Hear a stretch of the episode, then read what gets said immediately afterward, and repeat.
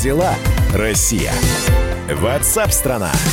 Итак, друзья, это прямой эфир радио «Комсомольская правда», программа WhatsApp страна Меня зовут Михаил Антонов. Здравствуйте, как вы поживаете? Как прошли первые майские выходные? Что дальше э, у вас по плану? Как режим самоизоляции в регионе. В некоторых регионах цифровые пропуска должны были ввести. В общем, все, что считаете нужным, рассказывайте. Телефон прямого эфира 8 800 200 ровно 9702. 8 800 200 ровно 9702. И еще также мы принимаем ваше сообщение на Viber и на WhatsApp. Мы ждем ваших голосовых сообщений. Записывайте в WhatsApp и других мессенджерах мнения, вопросы, наблюдения – Всем вашим аудиопосланиям найдется место в нашем эфире. Телефон 8 967 200 ровно 9702. Цифры продолжают расти. За последние сутки в России подтвержден 10 581 случай заражения коронавирусной инфекцией. Таким образом, всего во время этой пандемии в нашей стране зарегистрировано 1145 а, вернее, 145 тысяч 286 заболевших и 1356 летальных случаев.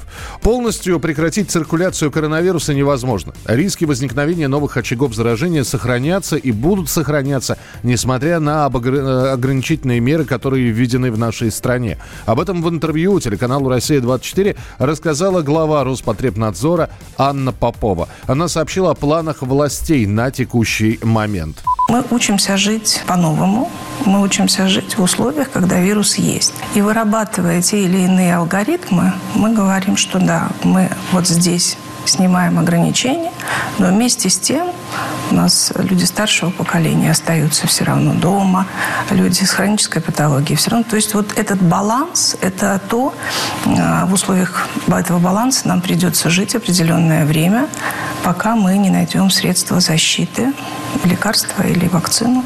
И очень много сейчас говорят именно про вторую волну коронавирусной инфекции, которая может вернуться осенью. Такое мнение высказал директор Центрального научно-исследовательского института эпидемиологии э, Василий Акимкин. Давайте послушаем, что он сказал. По Москве и Московской области стабилизация эпидемиологической ситуации наступит где-то, в моем понимании, ближе к концу июня, начало июля месяца. Вторая волна будет? В моем понимании будет. И будет она, скорее всего, ассоциирована с осенней осенне-зимним сезоном. На прямой связи со студией ведущий научный сотрудник Института клинической и экспериментальной медицины Российской Академии Наук, профессор вирусологии Александр Чепурнов. Александр Алексеевич, здравствуйте. Здравствуйте. Ну вот сейчас уже и про вторую волну стали говорить, а там разгорается этот международный скандал, когда китайцев во всех грехах обвиняют, и что именно летучие мыши, которых изучали так долго, э, стали причиной пандемии. И между тем очень хочется э, сейчас у вас спросить, почему данные по пику, по этому самому плата преснопамятному, о котором все говорят, они так у разных специалистов разнятся. Такое ощущение, что люди действительно, даже те, кто в медицине, не решаются делать какие-то окончательные прогнозы. Ну, совершенно верно. А, нету достаточно э, объективных а, данных на сегодняшний момент о том, что может произойти и как это будет выглядеть. И нету а, никаких таких особых алгоритмов, по которым обычно развиваются э, эпидемии. А, поэтому, поэтому и сложно что-то прогнозировать. Поэтому, ну, есть вот такие громкие слова «вторая волна», давайте подумаем, что это такое. А значит, плата. А давайте подумаем, что или порассуждаем, когда оно появится. Ну вот оно э, вроде как появилось, да, был такой момент, когда у нас каждый день прирастало примерно одинаковое количество заболевших. А, эта цифра не увеличивалась. Mm-hmm. Ну, вот по Москве это было там примерно две с половиной тысячи человек, плюс-минус, и это продолжалось где-то после э, как бы такого подъема 19 числа, чуть-чуть пониже было, и вот э, 6, по-моему, дней вот на таком уровне колебалось, это дало основание э, предполагать о том, что вот эта плата или даже вот уже пик пройден, а, на мой взгляд, это было просто результат а, той а, относительно а, строгой первой недели, первой, может быть, второй недели, но я бы сказал первой недели, а, которая а, самоизоляции. А после того, как а, вот за неделю устали и вернулись или стали все больше возвращаться к своему обычному образу, образу жизни, а, с определенным лагом, это мы все увидели. Вот сегодня у нас все вернулось на, на круги своя и прирастает количество больных вот уже по 10 тысяч в день. А, Александр Алексеевич, спрошу напрямую. Вот через неделю у нас очередной срок, после которого непонятно, то ли продлевать, то ли потихонечку возвращаться к нормальной жизни. Э, спрашиваю вас, как профессора вирусологии, если сохранить масочный режим в общественных местах, если пока э, исключить скопление людей массовые, можно ли возвращаться потихонечку к нормальной жизни или рановато все-таки? Да я бы сказал, что мы и так уже вернулись. По крайней мере, ну вот мне трудно за Москву судить, но то, что я вижу вот в собственном городе, он тоже, слава богу, полутора миллионным, э, полутора миллионный, а все, все давно вернулись к тому режиму, который был, потому что люди, ну, просто не выдержали этого ни психологически, ни экономически. На мой взгляд, вот а, выполнение основных моментов, которые были, они, э, которые означены, это э, социальное пространство, вот э, известные два метра, угу. это ношение масок, на мой взгляд, ну, и причем не везде и не постоянно, а именно там, где есть возможность столкнуться с другими людьми там. Идешь, возможно, что ты попадешь в лифт, значит, не забудь держать маску а, Э, на готове, или там еще где-то в магазин заходишь и так далее. Вот я вот этого не вижу в большинстве моментов, я этого не вижу. Ходит 10-20% в масках. Понимаю вас, да. Спас... Спасибо большое, Александр Алексеевич, что были с нами в прямом эфире. Александр Чепурнов, э, Научный сотрудник Института клинической и экспериментальной медицины Российской Академии Наук, профессор вирусологии. И, знаете, правда есть э, в словах товарищей господина профессора. Но э, посмотришь, что некоторые соблюдают масочный режим и идут, казалось бы, вот идет человек один по улице, э, рядом с ним вообще никого нет, и все равно у него маска на лице. Заходишь в магазин, э, не скажу, что столпотворение, но народ есть, вот, и маски, но дай бог, у 20% посетителей. Плюс продавцы, которые периодически их сдвигают на подбородок. Что у вас? Рассказывайте. 8967 200 ровно 9702. 8967 200 ровно 9702. А мы продолжим через несколько минут. Свет, тень, что-то случилось.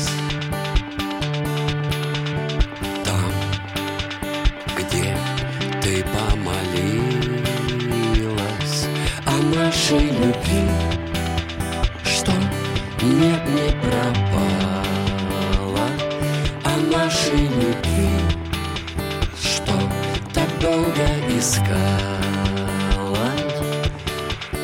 Дождь, ночь, спит воскресенье,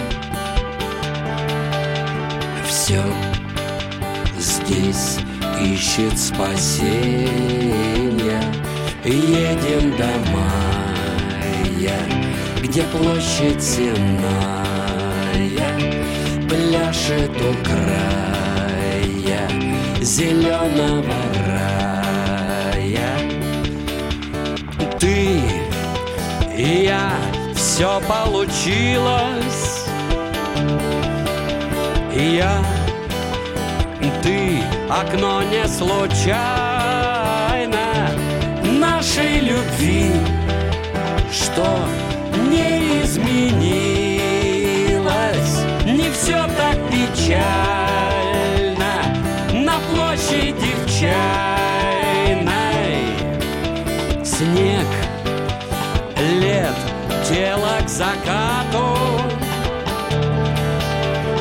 да, нет, время к рассвету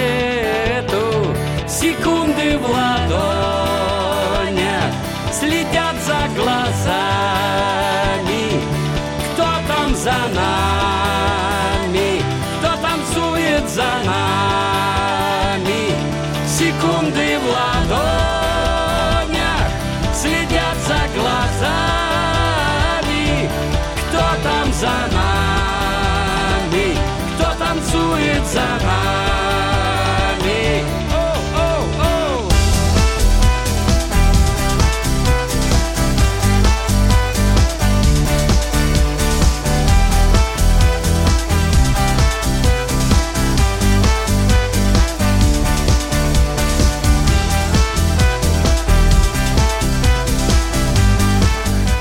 Песков, это ДТ, Юрий Шевчук в программе WhatsApp страна. Как вы поживаете, рассказывайте 8 9 6 7 200 ровно 9702. Ну а мы через несколько минут поговорим про Китайскую Народную Республику, на которую все больше и больше валят, ну, по крайней мере, если не все грехи, то уж грех в создании или в распространении коронавируса, это точно.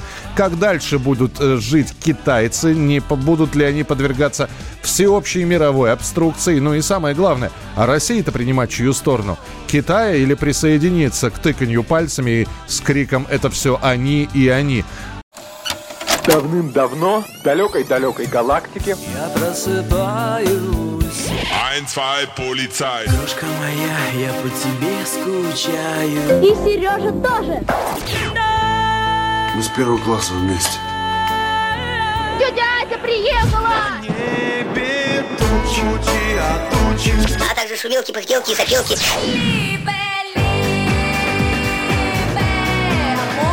Это не ностальгия, у нас просто память хорошая. Мы услышали одну фразу или песню, почувствовали вкус, который мы называем вкусом детства, уловили запах и тут же мысленно перенеслись на несколько лет назад. По выходным я, Михаил Антонов, на радио «Комсомольская правда» вспоминаю вместе с вами, как это было в программе «Дежавю» в 11 часов вечера по Москве каждую субботу и каждое воскресенье. Hasta la vista, baby. Как дела, Россия? Ватсап-страна! И ваши сообщения 8967 200 ровно 9702. В Тюмени все живут, как и жили, все в порядке. Очень хорошо, спасибо, я рад за Тюмень.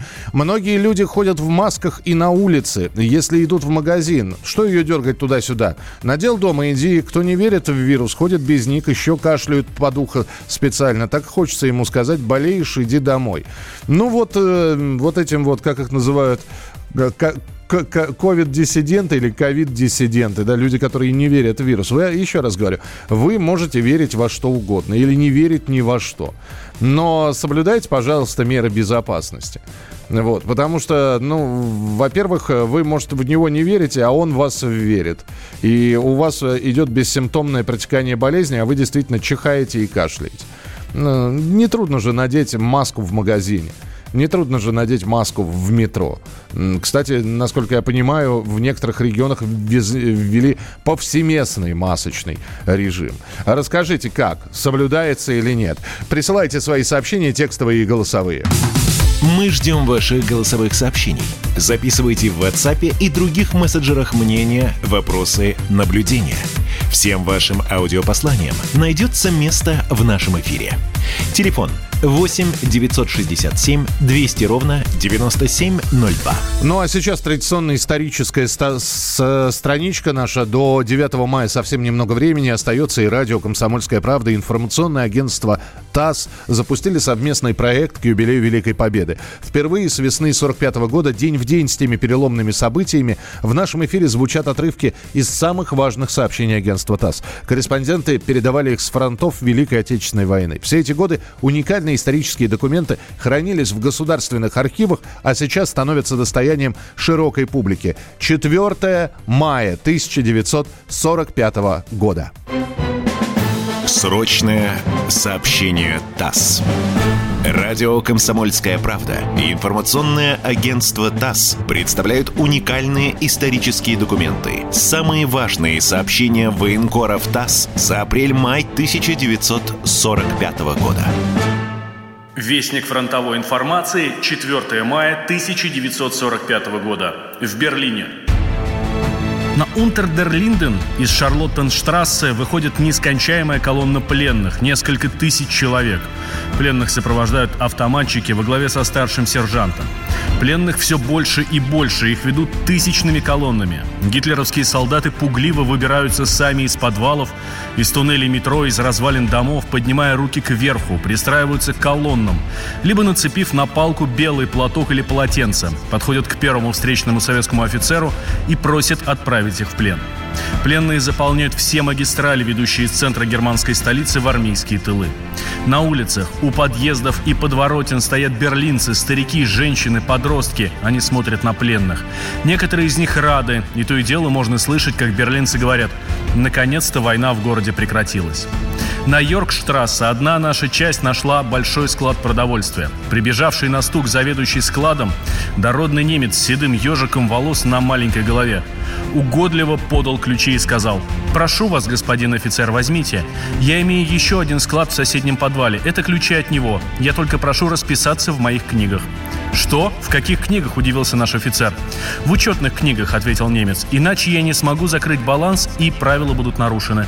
Продовольственных складов в Берлине много. В них мука, конфеты, мороженое мясо. А на улицах и плацах толпятся женщины и дети в поисках пищи. Я спросил у одного старика, почему берлинцы голодали, хотя в городе было много складов, наполненных съестными припасами. Старик оглянулся по сторонам, подошел ко мне вплотную и тихо, почти шепотом сказал, склады были только для СС. В центре германской столицы на берегу Шпрей у Тиргартена стоят недавно вышедшие из победного боя танки. На башнях рядом с номерами машин под красными звездами красуются надписи «Лесоруб Бурят Монголии», «От шахтеров Мосбасса», «От научных работников Урала». Они построены на трудовые рубли, отданные советскими патриотами в помощь Красной Армии. Вот свежие могильные холмы, заботливо прибранные, обсаженные яркими цветами. Над одними могилами пирамиды, обтянутые красным кумачом с пятиконечными звездами наверху. Над другими мраморные или гранитные плиты с нарисованными, либо высеченными надписями. На гранитной полированной глыбе, венчающей первую могилу, значится «Гвардии сержант Петренко», «Кулдашов», «Гвардии рядовые Ариякий», Нагорный, Касимов, 29 апреля 1945 года. Вечная слава героям, павших в боях за свободу и независимость нашей Родины. На другой плите слова «Гвардия лейтенант Гацуляк Иван Степанович, 1917 года рождения, погиб 29 апреля 1945 года». Эти советские войны немного не дожили до победы, но без их жертв не было бы и этой победы. Наши бойцы понимают это, по-своему сурово ценят и, проходя мимо могил, отдают честь, либо останавливаются на минуту и, сняв пилотки, молча всматриваются в надписи на плитах и пирамидках. На здании Рейхстага и над Бранденбургскими воротами развиваются алые знамена нашей победы. Из окон и с балконов домов свешиваются белые флаги. На перекрестках неутомимо управляют движение регулировщицы. Бойцы прибивают к столбам таблички с названиями улиц и указателя. Специальный корреспондент ТАСС Никитич, Берлин, 4 мая. Срочное сообщение ТАСС.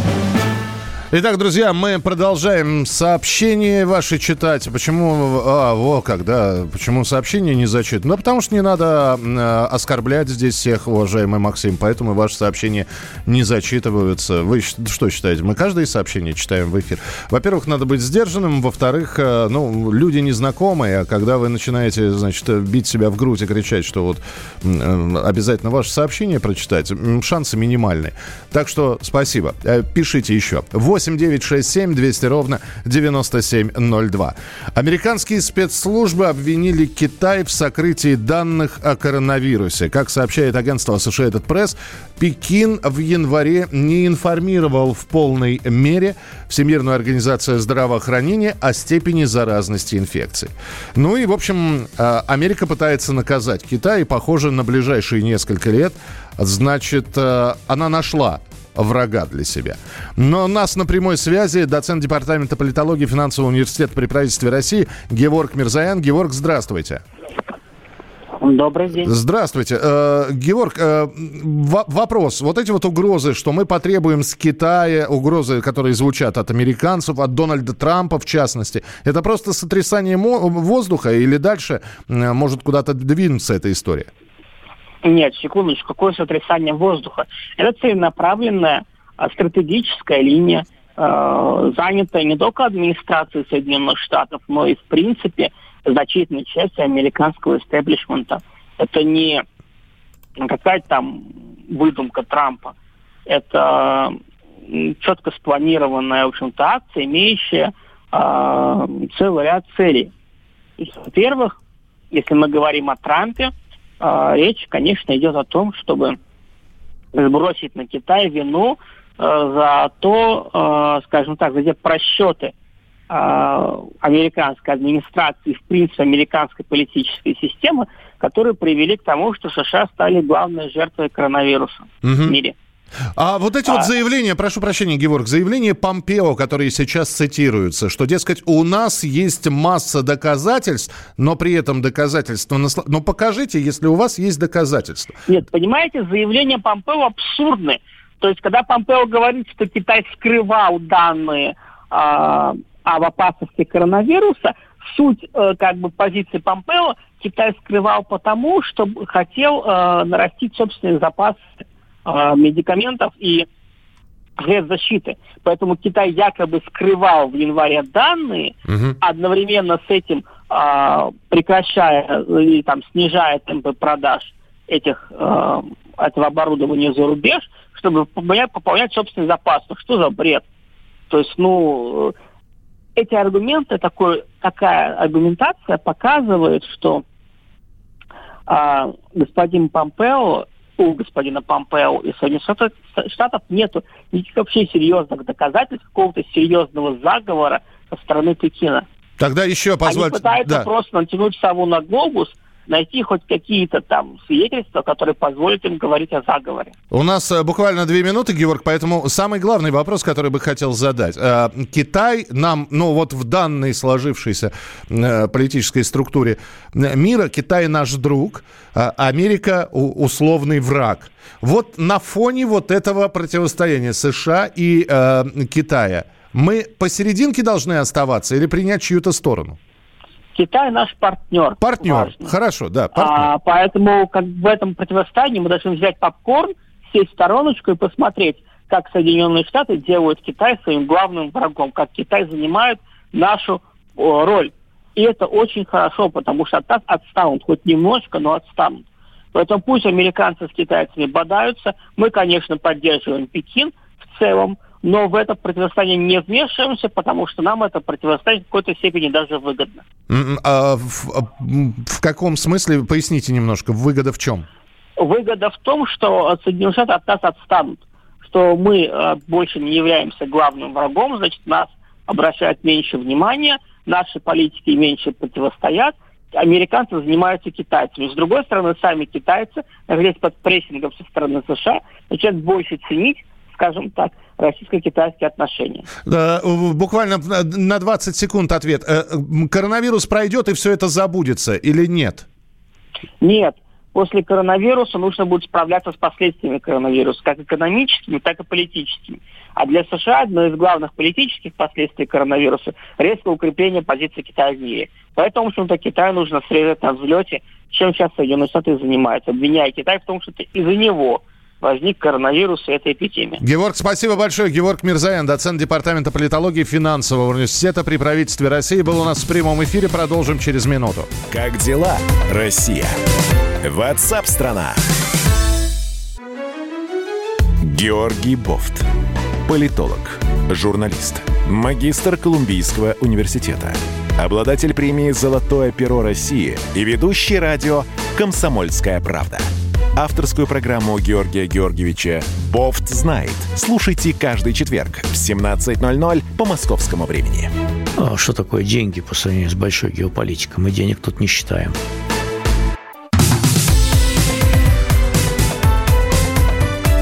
Как дела, Россия? Ватсап-страна!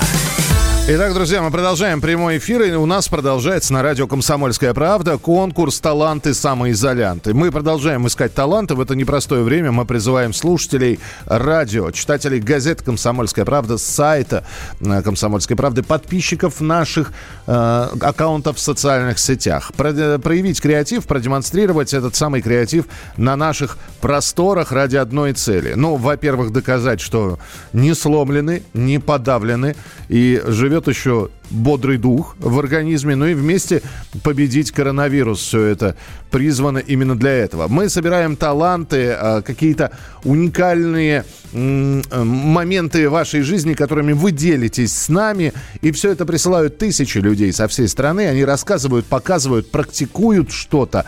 Лучшие работы транслируются в эфире радио «Комсомольская правда» в социальных сетях и на других площадках издательского дома. Прямо сейчас мы услышим очередного таланта таланта самоизолянта. А музыкант Алексей Миргородский исполнил песню «Луч солнца золотого». Знаменитая композиция из бременских музыкантов. Правда, текст немножко изменен и актуализи... э, актуализирован. И между нами снова друг вируса стена.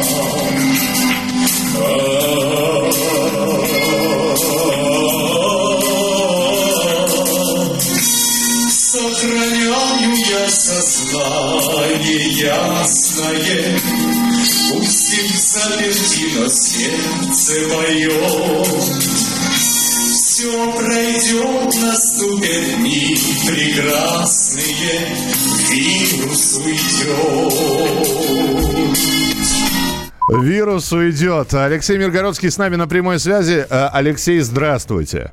Здравствуйте. Я Здравствуйте. даже, я, я просто удивлен, почему вот эта вот баллада, которая всегда была любовной из мультика, вы случайно вот так вот увидели этот мультфильм в очередном повторе и решили переделать песню? Как, как пришла идея взять и, и известное исполнение Муслима Магомаева переиначить немножко? Да как, пришла, пришла спонтанно, сидели э, за столом, э, потом пошли петь караоке, тут пришла мысль э, что-то переделать, что-то сделать, выложить э, в Инстаграм, в социальные сети и порадовать людей. А, скажите, это, это единственный такой опыт или и дальше вы будете продолжать брать песни какие-то и пробовать их к текущей ситуации каким-либо образом изменить? Ну, люди просматривают, людям нравится. Я думаю, будем делать дальше. Не буду, а уверен. Не, буду, не думаю, а уверен. Так, хорошо. А вы ищете минусовку, да? То есть сначала пишется текст или э, как, как все происходит? На что вы все это писали, во-первых?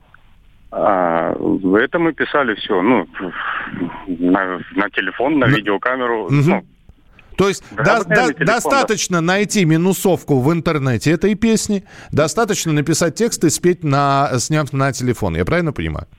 Ну, конечно, конечно. Все просто. Все просто. Спасибо большое. Тогда ждем новых ваших работ. Э, благодарим за то, что вы принимаете участие. Итак, если у вас есть возможность, как у Алексея Миргородского, найти в интернете минусовку какую-нибудь, взять, э, актуализировать какой-нибудь текст, или, например, э, кстати, та же самая песня плачет девушка в автомате, ну, чем вам не песня про самоизоляцию. Вам самое главное, нужно все это снять, записать и с хэштегом «Таланты самоизолянты» разместить это у себя э, в Инстаграме. Ну, а мы по этому хэштегу обязательно вас найдем. «Таланты самоизолянты» в одно слово русскими буквами без пробелов. Ну и на самоизоляции сидят не только россияне, но и их питомцы. В Екатеринбурге на карантин посадили ежика, который вернулся из-за границы. Подробнее об этом корреспондент «Комсомольской правды» Андрей Белоусов. В минувшие выходные в Екатеринбург вернулись застрявшие в Таиланде туристы. После прибытия на родину уральцев отвезли на 14-дневный карантин в обсерватор под Полевским.